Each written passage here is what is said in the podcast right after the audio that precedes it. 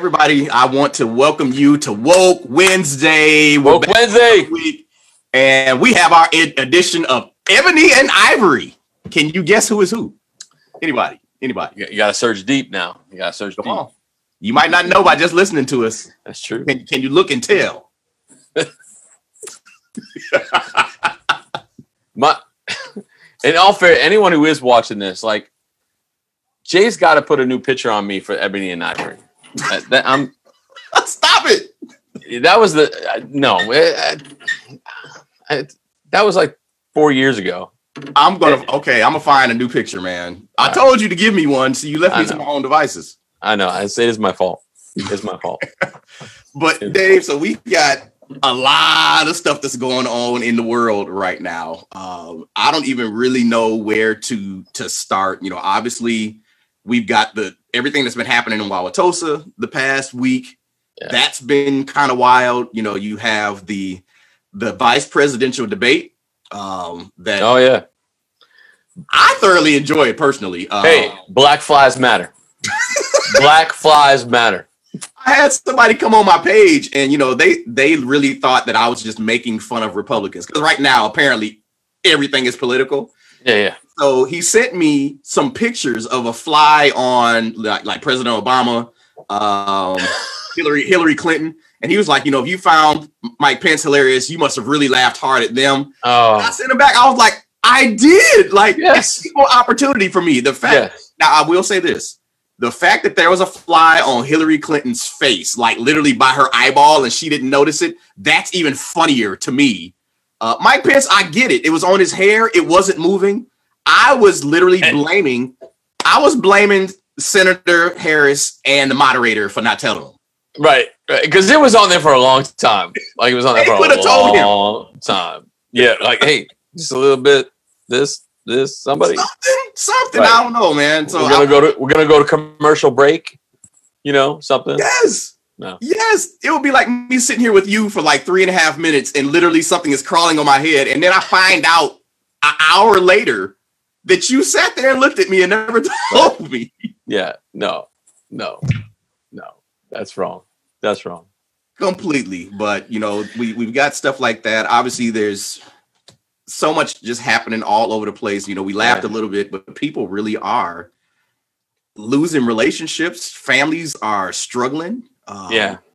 Marriages are having problems, not just with the COVID thing, but also with this political process. And I don't so know. I, think, I just I like think what's interesting, place. Jay, is is like to start like, you know, I I I I, I was a child of the '80s and and grew up with U2 and uh, reminded of the song you know, one, you know, where it starts off, is it getting better or is things still the same?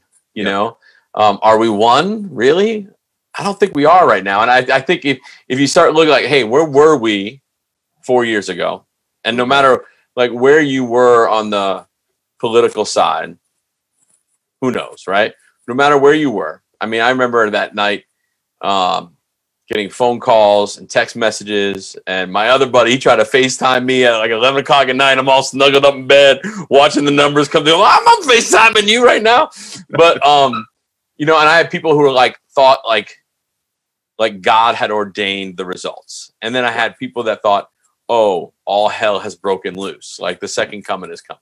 So like had two people on opposite spectrums four years ago. Yes. And my mind thought like, you know, eventually this will settle down. Like the division always happens, but eventually it'll settle down.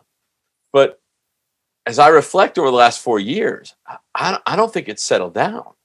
I, I think this sort of division and um, divide has just gotten bigger and bigger and bigger and more and more intense. And it feels like, it feels like that we are sort of cresting this this massive wave of anger, hatred, division, and it, it feels like it's ready to crash.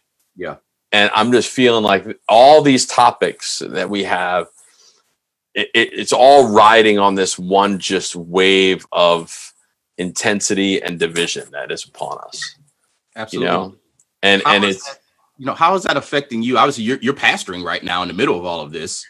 Um, is this affecting your church? Is this affecting you know your congregation at all? How are you navigating this? For sure, I, I know for us as a church is, um, and we've talked about this. We we're we're touching the hot buttons. Now we're never going to tell you who to vote for or things like that. Yeah, we're always going to be about centering around the gospel message of Jesus um, and who we are. What does it mean to be a follower of Jesus, an apprentice of Jesus? And then how do we step into the injustices that we see? And yeah. so we're we're always preaching that. And in our in our local church, um, I feel like our I feel like our people are getting it, and we're they're all in different places. You know, they're all at different places in their political views and um, uh, you know where, where they are in terms of economics and and and things like that. And so, but for the most part, they're sticking with us. They're getting it, you know. But what concerns me about like the the church, uh, Big C Church, is that some some people who call themselves followers of Jesus are just not. They're not getting it. And what's hard is uh, is is what to do with that like if we if we're supposed to be, so I know not everyone that watches this is like a follower of Jesus. So some, you know, some of you are like, ah, I don't know where I am with Jesus. Like, and I get that. Like, um, uh, and and no matter where you are in exploring who Jesus is, like, and it must frustrate people that don't follow Jesus, don't necessarily that's not their faith, get so frustrated because sometimes I feel like they know more about Jesus than some of the people who say they follow Jesus. You know what I'm saying? Because they're, they're like, man, this person just spews out hatred. Like, that doesn't sound like what I think Jesus is. Yeah, look, I told you so. You know, for those that are watching, um, my, my wife and I had a very interesting uh, night a few nights ago. Uh, we had a gentleman come onto my wife's page and self-proclaimed, at least as a minister, um, apparently attends Bible college, and we, you know we're not political by by any means with anything that we post. So if you ever go to my page and you think I'm being political, trust me, I'm not. Um, just give me the benefit of the doubt. I really am not thinking that hard about it. But Sonia made a post. She had a post that was talking about the reality that neither party represents the fullness of the gospel or who Jesus is, which to me makes all the sense in the world.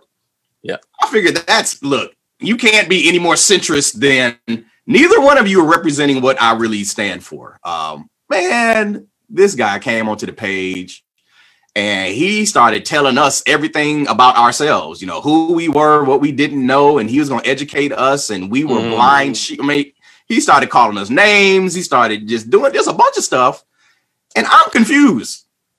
I'm confused because for me personally, so first of all, for anybody watching, if you are like me and you kind of tired of people who claim to be uh, Jesus followers or whatever, and you're struggling with some of the stuff you're hearing them say, I want to apologize. I want to apologize yeah. to anybody watching this that is dealing with some of the foolishness that I myself have to deal with. And you know, he's on my page saying crazy stuff, and I, I was trying, Dave. Look, I really tried not to be petty. I had I had a million things I wanted to say.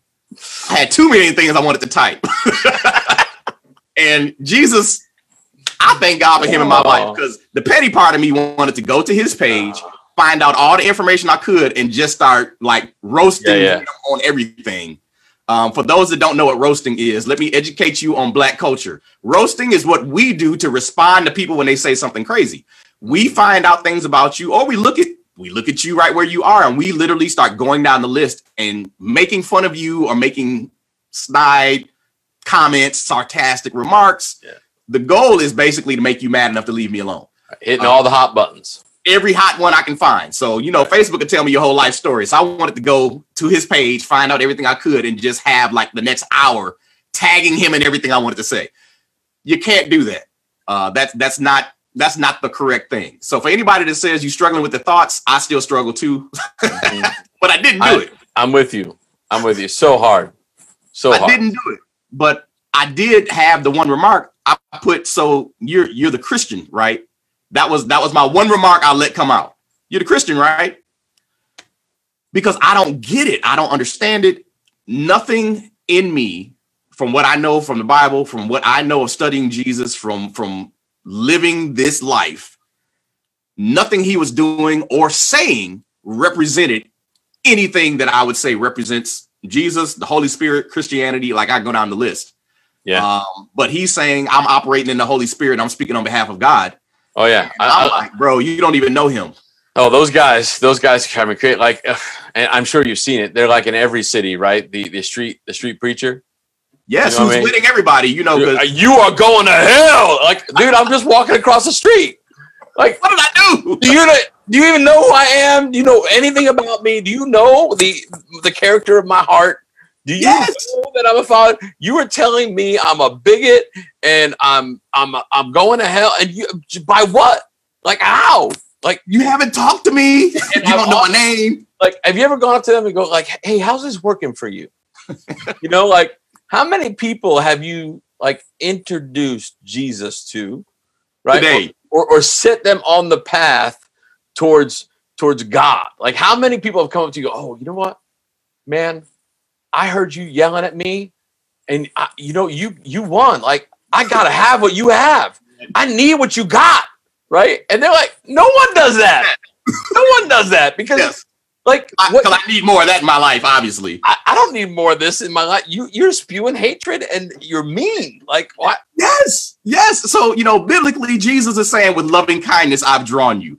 He's saying, you know, First John. I always go to that one where he says, "Let us love one another, because love is of God." And then at the end, it says, "He that loveth not doesn't know God, because God is love." Right. That's right. Where where did this go wrong? Like, how do we miss all of this? Well, so so my thing is like when I when I start reflecting over like these last four years and um and, and really it goes beyond that, right? But but I think a lot of this is just stemmed from fear. Yeah. I mean, like we're in a political season right now, and it's classic for politicians to take that bucket of fire and throw it on the flame of fear, right? I'm gonna get you all excited and all upset, right? And so if, if the rich folks are afraid that if they lose, if they don't get their way, there's a fear of them taking their money, right? Uh, white folks are afraid if they don't get their way, they're going to lose something.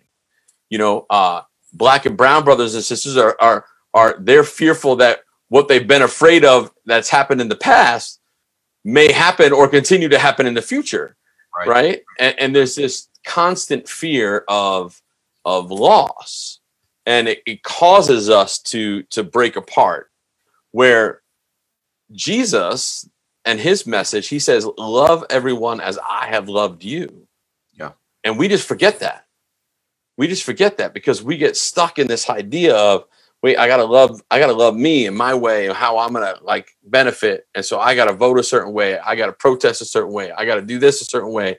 I gotta make my facebook status a certain way because i'm afraid. Yes. And I think that's what it all boils down to is is fear. I think we get lost in it. Man, you're hitting it. And you know what? It's again, it's it's so much that I look at from a true Christianity standpoint when the Bible tells us that perfect love casts out all fear. Yeah. You know, when it tells us these realities that God didn't give us the spirit of fear. Yeah. And I feel like we man, our our ability to be relevant during this season is taking a hit um, of how we're looking, how things are being presented, our inability in some cases, not all. It's a lot of it's a lot of people, us included, that are out here definitely loving people. But I think that there is a perception right now that the church is judgmental, can't love, yeah. um, is very stuck in tradition and what has been, unwilling to move forward, unwilling to really be progressive and when I say progressive, I don't mean from a liberal side. I'm talking about progressive as far as here's what the culture is doing. Are we willing to adjust how we present our message in the reality of what we're seeing out in our communities, what we're seeing out in the world, uh, what we're seeing in our own families and everything else? So when we think about love, you know, let me ask you this. Um, people look at love as a feeling, you know, it's an emotion I can't love somebody I don't know them. You know, I can't love somebody I'm not in relationship with. I can't love somebody who's not family. I've looked at love as a choice and a decision. You know, love when you look at that you love somebody, you're going to be patient with them. You're going to take your time. Uh, you're going to look to just be kind. You're not going to look to seek out your own or what may be best for you. You're going to be looking at them and saying, How can I take care of you first? Um, if we are supposed to love our neighbor, we're supposed to love them like we love ourselves. I take care of me pretty good. You know, if, if I need something, I go get it. if I need it for me, you know, what are your thoughts on love and that reality? You know, how do you see the difference between making a decision or is there an emotional component of that? Yeah, that's really good, Jay. I um and it's something I've been thinking about over the last few weeks is this idea of um you know, we and and, and we're doing a new sermon series right now. We're talking about all this kind of stuff.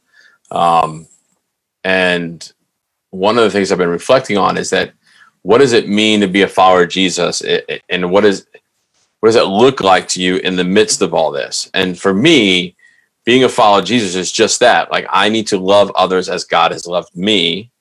Yeah. And what I have to consciously do is filter some of those things through that very message, through my faith, which is love others as Christ has loved me. Yes. Right. So that means that I have to filter my politics through that. I have to filter um, my money through that. Yeah. I have to filter my marriage through that. I have to filter the way that I treat people uh, at my job, on the street through that.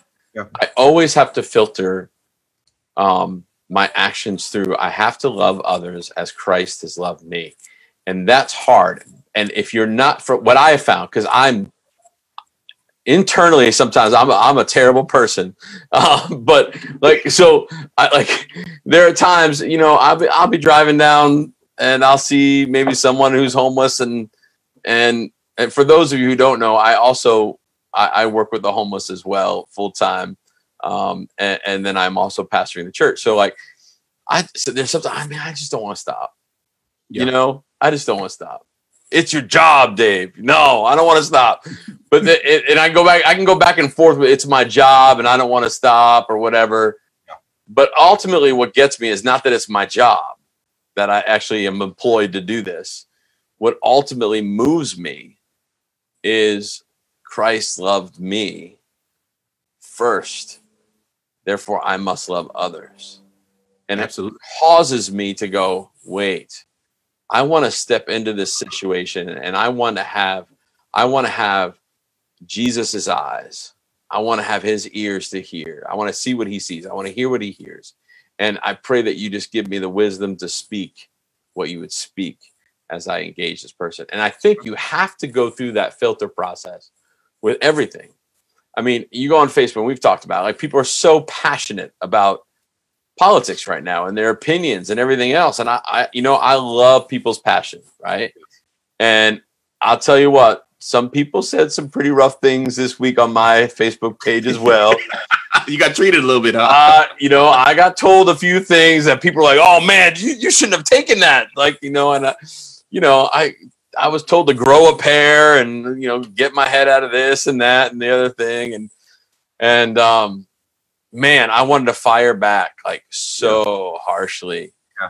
Uh, but ultimately, as I look through that filter, I'm like, all right, Jesus, give me your eyes to see, your ears to hear. Give me the words. And typically what happens is I'm I'm trying to get them to take their passion. And if they're a follower of Jesus, I'm trying to say, hey, filter that passion through what you know about Jesus. Yeah. Like seriously, like eh, all the messages, all of the stories, all the miracles, healings, the way Jesus treated people, like the way he cared for them, the way he stepped into un- injustice. Like, can you filter what you are so passionate about through his lens? Like as if he's with you, what would his actions be? And I try to just real calmly point them that way and then just a little side note, just a little this is, I've learned something I've learned is that I do that, and if it does doesn't quite stick and it still gets kind of heated, I move it to instant message. Okay, let's get it off the public. Move the conversation take your dirty laundry to the laundry room, not out in public, right? Like just let's bring it in to a private conversation because then what the other thing that that does is it it, it takes away from me the temptation to you know publicly humiliate you. You know now i no longer have to deal with that. I'm going to move it into a private conversation because ultimately if you truly care about human beings you don't want to publicly berate them. Like you want them to actually uh, maybe be enlightened. Maybe maybe you know maybe this conversation would actually like change their life. Absolutely. Because maybe they haven't they don't have anyone in their sphere that would be willing to have the conversation the way that you would be from right. a very different perspective. That's right. And so it gives you an opportunity to have a, a safe playing field to have those conversations that you might not happen.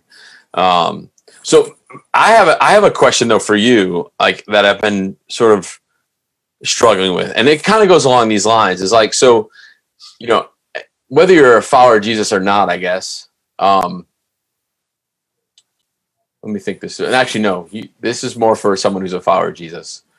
You're you're dealing with some of these uh, some of these people who claim to be Christians, and and you might have known them to be, um, but there there definitely isn't this oneness in Jesus. Like there's very clearly like two opposite. There's a there's a big division there, right? Yes. Like like huge. Sometimes like whatever. You know what I'm saying? And so what I struggle with is how how do you how do you approach this idea of that we are we are one in Jesus without watering down the injustice that you see around you. Like when we're dealing with racial inequality and stepping into that as a follower of Jesus. Mm-hmm. And you have other followers of Jesus who are claiming to be Christian and are not walking arm in arm with you. Yeah. And you're going, hmm, we are supposed to be one. I am supposed to love others as Christ has loved me. And I'm seeing people in pain and I need to step into this. And you've got people who claim to follow Jesus claim to have sort of this oneness and we're supposed to be peacemakers and everything else, but yet they are so opposite. How, how do you how do you walk into that? Man, I, number one, I stick with the truth of the situation for me. What my testimony is, um, the things I've personally experienced. I continue talking about the realities that I face as a black person living in America I can't convince everybody. Um, what I do is I definitely study and studying both scripturally, but also historically. You know, I don't want to just be throwing random things out here. There are some people, and I would say there's probably a lot more of them. You have, okay, so you have stupid people. There are some people that are just stupid. And stupidity, I believe, is a choice, just like love is. Stupidity means I refuse to learn. Um, I've just, here's my position. No matter what you say, I'm not changing it I I wipe my hands. I I can't change or fix stupid. Um, when there are people who just don't know, and I run into a lot of them, there are people who you know there's a level of ignorance. Just you you don't know, you haven't been in relationship with people to explain certain things. You grew up in a certain town where you never saw these realities. Right, all right, you right. ever saw was television. All you ever saw was movies. All you ever had was people that looked like you. Um, or you know there was one black person in the town. There was two black people in the town, and they feel those two black people represent the other 47 billion of us. I mean, 47 million of us that live in the United States. Right. I'm happy to sit down and have real conversations. So number one, it's still I'm a love people. You can disagree with me, and I'm completely fine with that. You know, it doesn't make me mad. It doesn't hurt my feelings. Um, it doesn't make me want to shut the conversation down. If you're open to having a conversation, let's yeah. I'm gonna express to you what I've gone through. I'm gonna tell you some of the historical things that I know to be true that you can go look up yourself. We know there are systemic issues in our country. Yeah. The reality is so something that I brought up just the other week. Uh, for those that may not be aware, Uh, there was an executive order passed about three weeks ago. And with a stroke of a pen, anyone who's receiving federal funding, business, corporation working with the federal government, if they are doing diversity training that speaks to America as being systemically racist, they can no longer teach that. If they are talking about anything to do with white privilege, they can no longer teach that. If they are wanting to talk about any realities of oppression being brought about by one specific group towards another, we can no longer teach that, or you will lose your federal funding.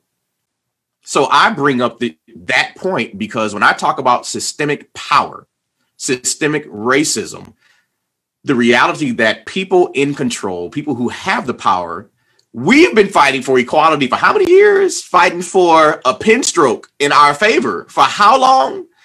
And you see the distress that's happening across our nation for the last, let's say, six months.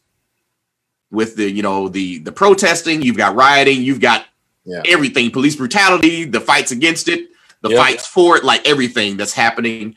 And literally, someone in power could pick up a pen and say, you know what? And if you read, literally read the executive order, it specifically talks about bringing white guilt and shame and another thing specifically to white people. And it's like, man, you don't you don't see how even in this order, this is actually making what I'm saying true. Mm-hmm. That you have the power to say you cannot address this in this way because of how it affects me, how it affects those that have the power that we're, we're teaching have continued to perpetuate this, even if it's not purposefully. Yeah. But these are realities. So I talk about those things. I share those realities. I can talk about numbers.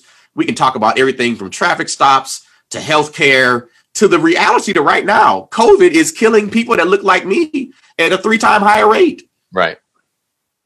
These right. are realities. This is not something I'm making up. These are true things. So I'll present all of that. Um, I'll ask questions. Yeah. I'll continue to love, even if you disagree. You know, Jay, I don't see it that way. You know, I don't know. I, I think like I love you, but I don't, I think you're kind of out there on that. That's fine. Right. I'm completely cool with that. What I don't want to do is completely blow up the relationship because right. if my job is to plant hopefully some good seeds. I might not see the fruit from that, man. It might be a conversation with you a year and a half later with stuff starts clicking. I don't know. And that's like I said earlier on when we started talking, is like we're seeing more of that where you have you do have relationship with people, and then a conversation happens or a comment's made, and people are just willing to just sort of end the whole thing over that moment. And and for me, that almost like slides them into the category when all of a sudden this becomes stupid. You know, like you said in the beginning, like I, you know, pretty much I don't do a stupid. That's what I have the hard time is how do I love stupid? Man, you can love stupid, you just don't want to argue with it. right. That's it. That's it. That's, That's really it, man. There are people that literally are just saying, I want to stay where I'm at. I'm fine with that. I can choose to love you. I'm going to respect you. I'm going to treat you with dignity. I'm going to honor you for who you are as a person, but also for your title or your position. Zero problems with that. So now I may so, not be inviting you to the next party that me and Dave are throwing at his house. for sure. I might not what? invite you to that. How come I'm the always the one throwing the party? Man, because you got the ribs, man. You already know. That's true. That's true. Hey, y'all, look, Dave got the, like the smoker. For all my black family that's out there, look, you know when you pull up to the family reunion, when they got the big, huge black smoker, you know the ribs about to be fired. So when I pulled up and Dave had that in the backyard, yeah, that's true. I knew I had a brother for life. That's true. that's true. Yeah. So got, now I'm hungry. We gotta end. I gotta go. I gotta go fire up the grill. Um. Anyway, no, I think I, I hear what you're saying, and that that's really true. So the, the people that are listening right now, that that let, let's let's break down like what are how can you we didn't talk about talking about this, but um, how can you diagnose? Let's help people out real practical. How can you diagnose stupid people? So awesome conversation, right? I, I want to know. I like so like typically. All right, typically people are finding stupid people on social media right now, right? Yes. Yes. So let, let's let's talk about let's talk about someone commenting on something you posted. Yes. And and all of a sudden you're dealing with 12 stupid people how do you diagnose who are the stupid people that you need to love but not necessarily engage yes. in this topic in the, maybe in this platform.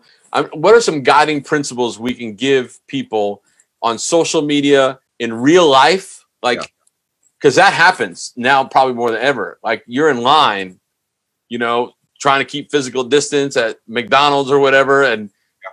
someone walks in with a shirt says something to you that shirt you can go whatever you know yeah. and then all of a sudden you're dealing with stupid and I got you. So look, man, you know I got a PhD in uh stupid detection. So yes, let's talk. That's it. Let's talk stupid detection right now. That's it. Stupidity detector goes off when I notice these things. Number one.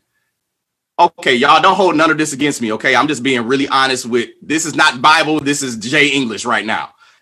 When I see stupidity, stupidity never asks questions. It just makes statements. That's it. Yeah.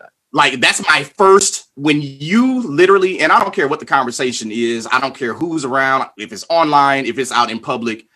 Stupidity shows up and just starts making statements, has no context, doesn't know the people involved, doesn't care to know what actually happened before they arrived to the conversation. They just heard the last phrase that was made. They walk up and they start throwing out not an opinion, because an opinion means we can talk they throw out statements soaked in concrete. Mm-hmm. Um, you know, they utilize name calling. They are, you know, here's my position, not moving. And they spew out what they think your identity is. Absolutely. And it's they like are you, constantly telling you you are this, that, and the other thing. Yes, right? you are. And it's like you don't even you've been here for two minutes. Um, when I look at people who don't know, because again, we're talking about the difference between being stupid, right, and I can love you, and people that I actually want to engage as I love them. Right. People I want to engage, they want to know why I believe what I believe. They want to know why I said what I said, even if they disagree with me. You know, what makes you believe that? What makes you think that way? You know, what what are your sources for that? Where'd you come up with that? Who who did you read that from that I can look into that more?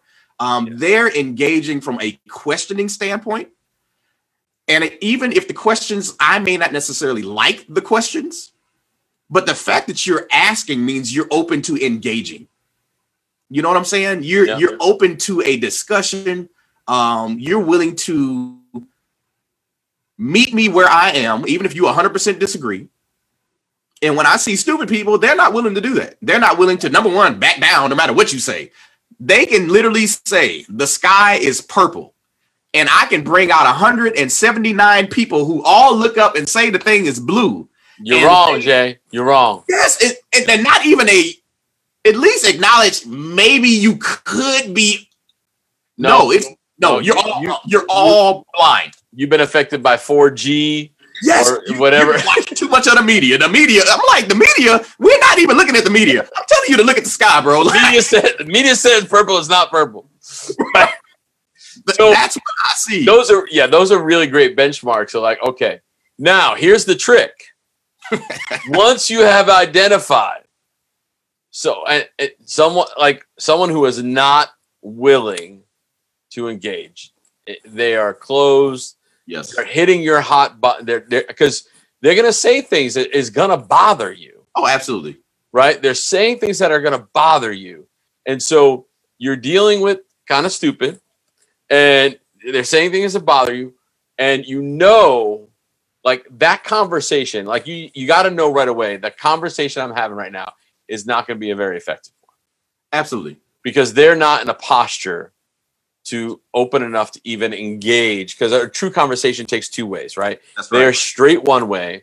They've proven they're not trying to engage. Right. So, couple con- a couple contexts here. So, like one, you could be two people who be- say that they're Christians, right? How do you how do you respond to that? Meaning that this person claims that they believe the same thing you do. Yeah. Um, so that's one. The other one is like that person may not be a follower of Jesus, but still just as aggressive. Yes. And how do you respond to that one? And do, do you respond differently? You know what? So my response is typically going to be about the same. I really, I really do treat about near everybody about the same. I, I, I am the same.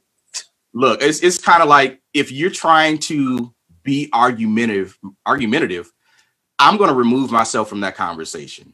Um, at least for me, from my standpoint, I know for a fact I've got friends and family and people that I connect with that know me and know who I am. They know what I stand for, they know what I believe. I have to represent my stance and belief and spirituality no matter where I am. So, what I can't do is get into a petty fest with you. Mm. I can't do it. I can't do it because then I look just as bad as you do. Right. So, but how do you love them? Man, I'm going to tell them number one, I disagree with you. If you want to have this conversation offline, I'm happy to. There you go. If you want to continue, if you want to go out to coffee, if you want to, whatever, you want to Zoom, whatever, I'm happy to do that. But I'm not going to continue engaging if that's in person. It's easy for me to remove myself from a situation. Hey, you guys, look, I'm not about to go down this road with you. Uh, I'm gonna go ahead and go over here and hang out with them for a while. When y'all change this conversation, I'll come back. Yeah, yeah, yeah. I've often I've often taken that approach where it's like, hey, it sound for me, it sounds like you are very, very passionate about this topic. Yeah. And it, it sounds like you have a lot of knowledge that I I may have never heard before. Sometimes I wish I'd never heard again. But um I might not have heard before. And to be honest, like like it, it sounds like this is a deeper conversation that we may need to spend more time on. Yeah. And like like you want to do you want to like go for a walk or meet for coffee or like or if it's online slide it over to instant message, you know. Um and, and try to do it that way. And oftentimes what I found is that I've showed them some respect, right? I haven't I haven't hit all the the hot buttons that I want to hit, right? And just make me feel so good and just fire back. I can rip you to shreds right now, but I'm not going to do it. I'm going to respect you as a human being yep. and um and and invite them into more of a deeper engagement. Um and more often than not I've I've showed them enough respect where I haven't blown them up or the bridge, but most of the time they don't want to engage. Yeah. Out of, out of fear, out of fear where it may go, right? But then when you do engage, um, and I always go back to, you know, either if they are a follower of Jesus, I'm bringing up, you know, life in Jesus as a Christian and what the Bible says. And if they're not a follower of Jesus, I'm sharing my story, which is in Jesus, that I'm supposed to love others as Christ loved me. And I'm always going through trying to have that filter of saying, hey, all right, so we're talking about, you name the topic we're talking about race. We're talking about um, politics. We're talking about um, abortion. We're talking about anything. Like you, you name the hot button. I'm always going, okay, like let's filter this through the filter of Jesus. Like, where, how does my faith? I can't. It can't be the other way around. I, no, I can't. I can't. I can't. I can't try to have a filter of my passions and politics and I'm going to try to see where Jesus fits in that. Right. Like it, it doesn't work that way because if you're a true follower of Jesus, he's in the driver's seat. Everything else is in the back. Right. Right. And so when we're when we're dealing with those, sometimes we like to push him, push our politics, push our different opinions and theories and conspiracies, whatever, at the driver's seat. And we're like, ah, this is I'm gonna put Jesus back there for now, and maybe like we'll just figure it out. Like he can maybe tell me when to go left and right once in a while, you know. Uh, you know, and so having those conversations, I think taking it offline, taking it out of the heat of the moment to try to re-engage in love, especially um, out of that public, you know, because again, in public, man, people people are die with an opinion because they don't want to look a certain way in front of other right. people. So uh-huh. you know, if you really want to help, or if a person really wants to engage, they they would be, in my mind, they would be willing to have those conversations offline Right. Um, but there are some people, you know, and it's a different, like I can love you, but still have boundaries. I can love you and still decide, you know what, it's not for the best for us to have this conversation. Right. We probably shouldn't talk about this because nothing good comes out of that. So why would I spend the time knowing this is going to go left on us when there's a million other things we can talk about? Um, you know, and that leads me to kind of my next thing, you know, and this is this tail end of this conversation. We were looking at the the mirrors that I see when I compare marriage to loving people around us. And you know, we start off kind of talking about love being a choice. Um, you know, you had me dying telling the story about you know what what happened with your wife and how you had to kind of you know take care of her. Um, yeah, let me tell that uh, this is recorded, right? Where where's my man. wife? Look, look. I mean, you don't have to tell all the details, but you know, you had me dying. But it's it's the reality that we choose to love, even when we we may not want to do everything that comes with that. We may not want to. Uh, com- we may not co- understand. We may not want to understand. yeah, yeah. So why don't you tell people kind of what? Well, well it, it's true. Like I mean, all of these things that we're talking about are, you know, they're all ways that we're supposed to engage people, right? Uh, we're, we're you, love is a choice. Um, uh, sort of, sort of. It, it, in the Bible, it said that you were supposed to. Jesus said, "Love others as I have loved you." Yes. So how to love is not a choice for me. I have to love people the way Christ loved me. Yeah. He, he, he didn't he didn't tell me that that was an option, like or I could love them a, a different way. He says I have to love people like he loved me. Yeah. And so you can take that from your workplace, with your friends, with people who you don't like, to people within your own home, to your kids, to your wife. It doesn't that Jesus is in the driver's seat all the time for me. So like that is always part of uh, who I'm supposed to be in every vehicle that yeah. I'm in, right? So, uh, so even in marriage, so we uh, a, a, few weeks back was a few weeks back. I think it's a few weeks back now. Um, my wife had had some some signs, uh, symptoms of uh, you know possibly COVID. Yeah. You know, uh, had a little bit of tickle of the throat. Um, uh, she uh, uh, had a headache, and she lost. The thing was, she lost her sense of taste. And she may have been around someone that was positive. So she got a little nervous. And so she got tested on a Friday and um and we had to wait three days uh to get this test. And so I I said, Well, you gotta go into quarantine. So I got her in her room. Yeah. And um and you know, and I'm like, all right, we're, we you're staying there until we get the results. The results in three days, right? And so she's, you know, she's in there and and uh she's a little, little demanding as a patient. uh, you know, uh, can I get some tea? Uh, you know, some I like some toast. Um, oh, with, with, some avocado on it, maybe. Put uh, no orders in. you know, and then and then meanwhile, I got three kids. You know, and so like.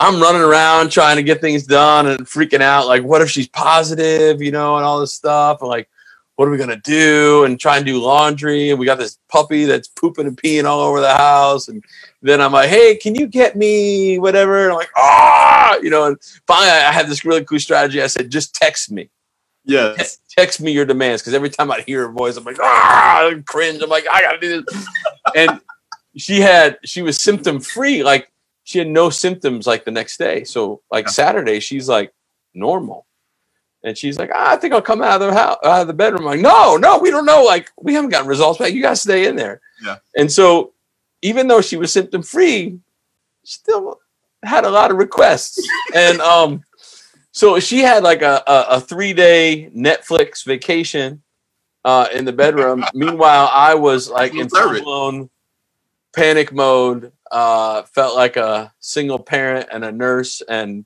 and a dog trainer and all, all, kinds of stuff. And and um, I, I have to be honest. It, it, it, I'm gonna make it. I mean, I did my best. Yeah, I, I tried my hardest to to love. I, I I didn't do a great job. I'm gonna be honest with you. I didn't do a great job, but man, there are moments when when you're in that heat in marriage yeah. Where you're just like, I just want to tee off and right now and just lay into her and walk walk out and just go hang out with buddies or yeah. like just but there's there's this choice that I've been married for 24 years and and I you have to choose that I'm going to love the way Christ loved me. And man, I, I tell you, you you do fail at that all the time. Yeah. Um, None of us are perfect, man. None of right. us. Right. And and what's so amazing uh, when you have when you have a marriage that is is founded and built upon the love of Jesus, then what comes is grace. Yeah. Um, along that comes grace. And so when my wife is driving me nuts with all these requests from the bedroom, you know, I, I have I have grace. And when I fall short, which I do a lot, I mean a lot, yeah. my wife has grace for me. Absolutely. Because she's chosen to love me like Christ loved her. Yeah. And um, you know, I look at that and I think that's that's how I'm trying, and again, not perfect by any means. That's how I'm trying to navigate life with people. Um, you know, my wife and I, we have a great relationship. We're great friends. But there's times when, like, I don't care how long you've married to anybody, man. I'm sure she looks at me sometimes like, I really wish you would go somewhere, mm. uh, uh, preferably away from here. And, you know, you have those moments where you get into arguments, you have heated conversations and discussions. And for me, sometimes it is for the best for me. I might get in the car and drive for a little bit. Hey, I got to get away. So yeah, yeah. But the end result is I need to go back and we've got to finish this conversation. We've got to be able to have the conversation in a way that moves us forward as opposed to divides us. And I've been looking at marriage and saying, how can I apply the same principles that I apply in my life every day at home and apply those to the stranger I meet on the street? Um, as a man, you know, any of everybody that's watching this, if you are a man or if you're married to the man, I promise you, it's some differences that we don't understand each other in a lot of areas. There's some things that my wife says and does that represents a lot of women. And I'm just like, there's no way in the world I would ever understand why that's important. I don't get why that means what it means.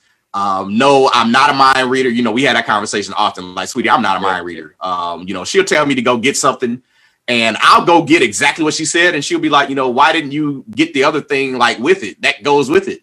You didn't ask for that. Like, you asked for for A. If you wanted A and B, you should have said B. Um, in my mind, that makes perfect sense. If you didn't ask for B, that was because you didn't want B. Yeah, our minds don't work that way. This is this is why I stopped doing grocery shopping. By the way, bro, I, I, I, I, want this. Like this will be there'll be an item like I want. uh I don't know. It'll be like hot dogs or something like that. So I go and I get hot dogs. Why'd you get these hot dogs? you said hot dogs. That's hot. That's hot dogs. Yeah, but this had those hot dogs have this, this, this, this, this, and this in it. We don't eat that. Like you need this kind of hot. I well, you, I didn't know. You didn't give me the ingredient list of what to avoid. Like right. that's your fault. That's how I look at it. That's your fault. You should have gave me an ingredient list, or you should have went yourself. you sent me, so you get what you get. But it's one of those things. Like when I'm meeting people outside of my home, outside of my marriage, and that can be anywhere from friends to a complete stranger I understand that in my marriage, I don't have to 100% understand where she's coming from. I don't have to 100% even agree, but I do have to address whatever that is according to the feelings and the realities that she's bringing to that conversation. Right. I cannot just disregard her total feelings and thoughts on that. Right. You you and then think our relationship is going to move forward. You you can't see things through her lenses and her experience. You just can't and and you have to have the love and grace to hear what that's like. And I, I, I had heard someone, I, I, mean, I saw someone in the comments say talk about the workplace. I think all of these things that we're talking about, um, I, I think all of that translates to the workplace. Um, is you you cannot when you're dealing with uh, when you're dealing with with the racist at your workplace. Unfortunately, you you cannot you don't know what their experience is and how they're seeing things. And and I know as crazy as that seems, and maybe I'm the wrong guy to be talking about this, but like there is something that has happened in their upbringing that has made them racist. Bro, right? you are absolutely. I would, can I give you a quick like a quick example? Yeah. I had a boss that I swear was racist beyond belief. Um, it was the worst job I've ever had in my life. And of course, it was a temporary job. I got hired for it. It was supposed to be like three, four months. I went in and I swear she hated me day one. Mm. Um, anything she could do to yell, to, to disregard me, to mistreat me in front of people, like she did it. She would send me home for the most random stuff. Like if she came to my desk to hand me something and I had gone to the bathroom, when I got back, she would tell me, Your day is over, go home. Like it was that crazy. Um, I it was nuts. So she fired me four different times. This was the crazy part. So remember, it's a temp job. So she was like, I'm ending your contract. That's it. You're out of here. I left one day at like 11 o'clock. I'd been there for like two hours and she kicked me out. I got a phone call two days later, like, they need you to come back because you're the only person that knows how to do that job. It was so crazy. So I came back and I'm just like, this is nuts, man. She's nuts. She's racist. I'm black. I'm tired. Yeah. I can't do this, but I need a job because I have bills. So I have to work and I could not get another temp job. Like I could not get another job. Nothing was coming through. I think Jesus was testing me. I was mad at him too. Um, when I tell you she let me go on four different occasions and the company would call me back in because I knew how to do the job and I actually was doing it well, which further led me to believe she has to be racist. I'm doing the job well. That's yeah, the only reason that even makes sense you would call me back. She actually hired another person. That person quit too. they quit on her within two days. She called me back. Dave, I went in the last time, um, and I, again, I'm completely thinking she's racist. She blew up on me, and I'm ready to quit. She went back, and maybe like 10 minutes later, she actually got into it with one of the like head bosses, and I could hear it over my cubicle, and it didn't go well. Um, he he read her rights. He tore her a new one. You know, the mm. disrespect she had been given to me, he gave it to her plus some. Wow. To the point where, like I almost felt bad for her, man. Like he really some of the stuff he said and some of the stuff he did, it was like, man, don't nobody deserve that. But you kind of do. that was in the back of my mind. Like nobody deserves that, but you kind of do. so I'm on my way home that day, and literally I felt Jesus talking to me like, I need you to go to Walgreens and buy her something. Wow. Like, I'm not buying her nothing. Man, I had this argument. I ended up stopping at the Walgreens because I lost the argument. Um, I went in, I bought her a card, I bought her a teddy bear and like a flower or something. And I came in the next day, put it on her desk. I wrote a note there, like, you know, seemed like yesterday was a hard day for you. Just want you to know I'm praying for you. Just want you to know, like, if you need anything, I'm gonna do the best I can to make your day easier today. I'm angry because I don't want to leave it. I left it on her desk. I went and sat down to work. Um, I heard, I hear her come in. She comes like I hear her feet coming to my desk, and I'm like bracing myself, like, ah, oh, here we go. You know, you're getting fired today again for the fifth time. She comes to my desk, man, and she sat down and started crying. Wow. She starts crying, and she's like, she started apologizing. She said, I know I have treated you like crap since I met you, and I'm sorry. Now, I've been thinking she's racist this entire time. She told me that her husband had cheated on her. She has a six month old child.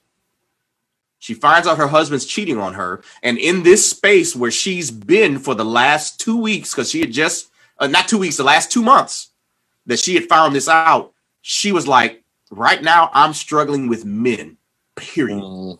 Like I, I hate all men and I needed this position filled. They brought you in and you represent everything that's wrong with my mm. life right now.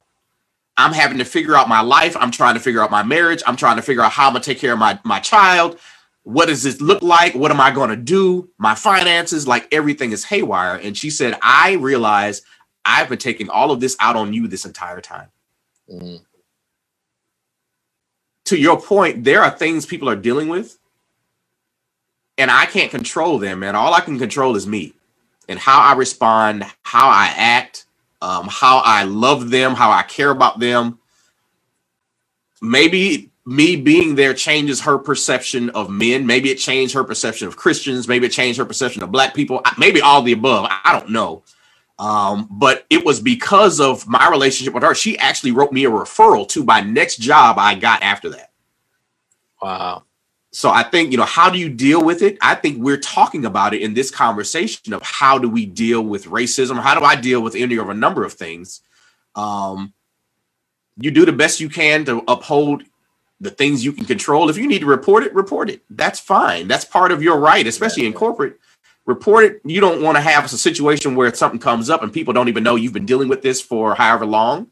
Be honest about it. But even as you're being honest, how can I respect and love and treat this person with honor and dignity in spite of how they're treating me? Yeah. Because sometimes you find out, man, what you thought wasn't even what was really happening. And you get to play a role in changing that situation for a person. Yeah. Wow. Jay, that is a that's really powerful. Man, it blew my mind. It made me like even after the fact, I almost cried after the fact when I thought about all the things I wanted to say and wanted to do that would have led to a much different outcome. And taking the time to simply do something. I mean, I think my gifts cost me all of eight dollars, man. Right. Uh, but it was just recognizing something's going on. I don't know how to fix it. I don't understand it. I don't get it. I don't even agree with your actions or your stance right now. But what I do know is you're a person um, I do know that I have the ability to choose to love you in spite of how I'm being treated. Yeah. And by taking that route, man, it taught me a valuable lesson. Well, I think I think I think to be honest, the, the most important thing you said is you had to uh, bring you you brought that to the filter of love, right? You had that you said you had the conversation with God. You had to wrestle it out with him, right? And like, do not, not I don't want to do like you had you had your uh your, your Jonah, I don't want to go to Nineveh moment, you know? Right. And, um, but you, it, to me, that, that's it. That, that's the stuff. So it, you really have to get in tune with one, um, yourself, right? What, what buttons are being hit with me right now? Yeah. And so I got and, and why, why are those buttons hot for me? Right. And then taking the time rather than, rather than react, I'm going to take that time, I'm bring it to God, and I'm going to wrestle with Him with that. Yes. Because He's big enough to handle it and still love me no matter what. And I'm not going to break Him with it. I'm not going to break God with my problems. That's right. right. I might break that person, right? The person in front of me. I might break that human being, but I won't break God. So I'm going to bring that to God and I'm going to wrestle with God. And then He presented to you what your next step was and yeah. what, and it was an act of love and it changed everything, man. Like when I tell you she was my BFF for the next like month that I was there, it was almost scary. The the difference in the treatment that I got from like that one day to the day after our conversations, how yeah. we talk, how we engaged. Um, like she threw a whole party for me when I was leaving. She took me out to eat. Like it was unbelievable seeing the difference that something as simply as sometimes, man, love really has to be the answer. Yeah. And that's the hard part. We have to make again, we have to make that choice. We have to make that decision. Now, again, it doesn't mean you let people abuse you. No. Doesn't mean that. Not saying that, but I am saying that I get to choose how I respond. And I'm responsible for that. You know, so I, I hope that helps put a little bit to, to what we've been talking about of how do we love how do we love people that are around us? Because I think more people need it than they're willing to admit. And I think if we're really honest, if we were able to do more of that, even in today's society, so much would change, so much would be different. A lot of this division really would end, it really would go away because it's really not about your opinion. You can have your opinion. I got a million opinions. Mm-hmm. But can I respect you in yours? Can I still care about you as a person? Can I still look at you and say, but you're still valuable? Yeah. Yeah. That's huge. Um, it, it's uh it's it's something that is actually like out of this world. You know what I mean? When you think about the the idea that that that simple concept, if we all tried to do that, if we all tried to uh, love people as we have been loved, right? If we all practice that in our marriages, in our parenting, in the workplace, in our neighborhoods, man, if we did that in our neighborhoods, we we change a block. We change a block, you change a neighborhood. Change a neighborhood, you change a city. Change a city, you change a state. You know, keep going, right? Um, and and that's what Jesus said, right? I mean, he stood up in front of nobodies, disciples who were just nobodies. You know, like we we make fun of them all the time, and he says, "Listen, do this, and we're going to change the world." Yeah. And they did, you know, and they did and we have slowly forgotten that and so if we if we practice those things of uh, taking things to God, wrestling it with Him, mm-hmm. and letting Him give a download the message, download the action, yeah. and then and then have the courage to go ahead and do what He's asking us to do. Um, man, it could be so powerful. You might even see Democrats and Republicans come together. Hey, it might happen. might happen. But Dave, man, thank you for hanging oh. out oh. with me and for having this conversation. This is always fun. Always, always. Ebony and Ivory. That's it. Ebony and Ivory back together again. All right, you guys. We'll catch up with you later. Take care. Make sure you share this message and stay tuned for more stuff coming from Neil for Nine. See ya.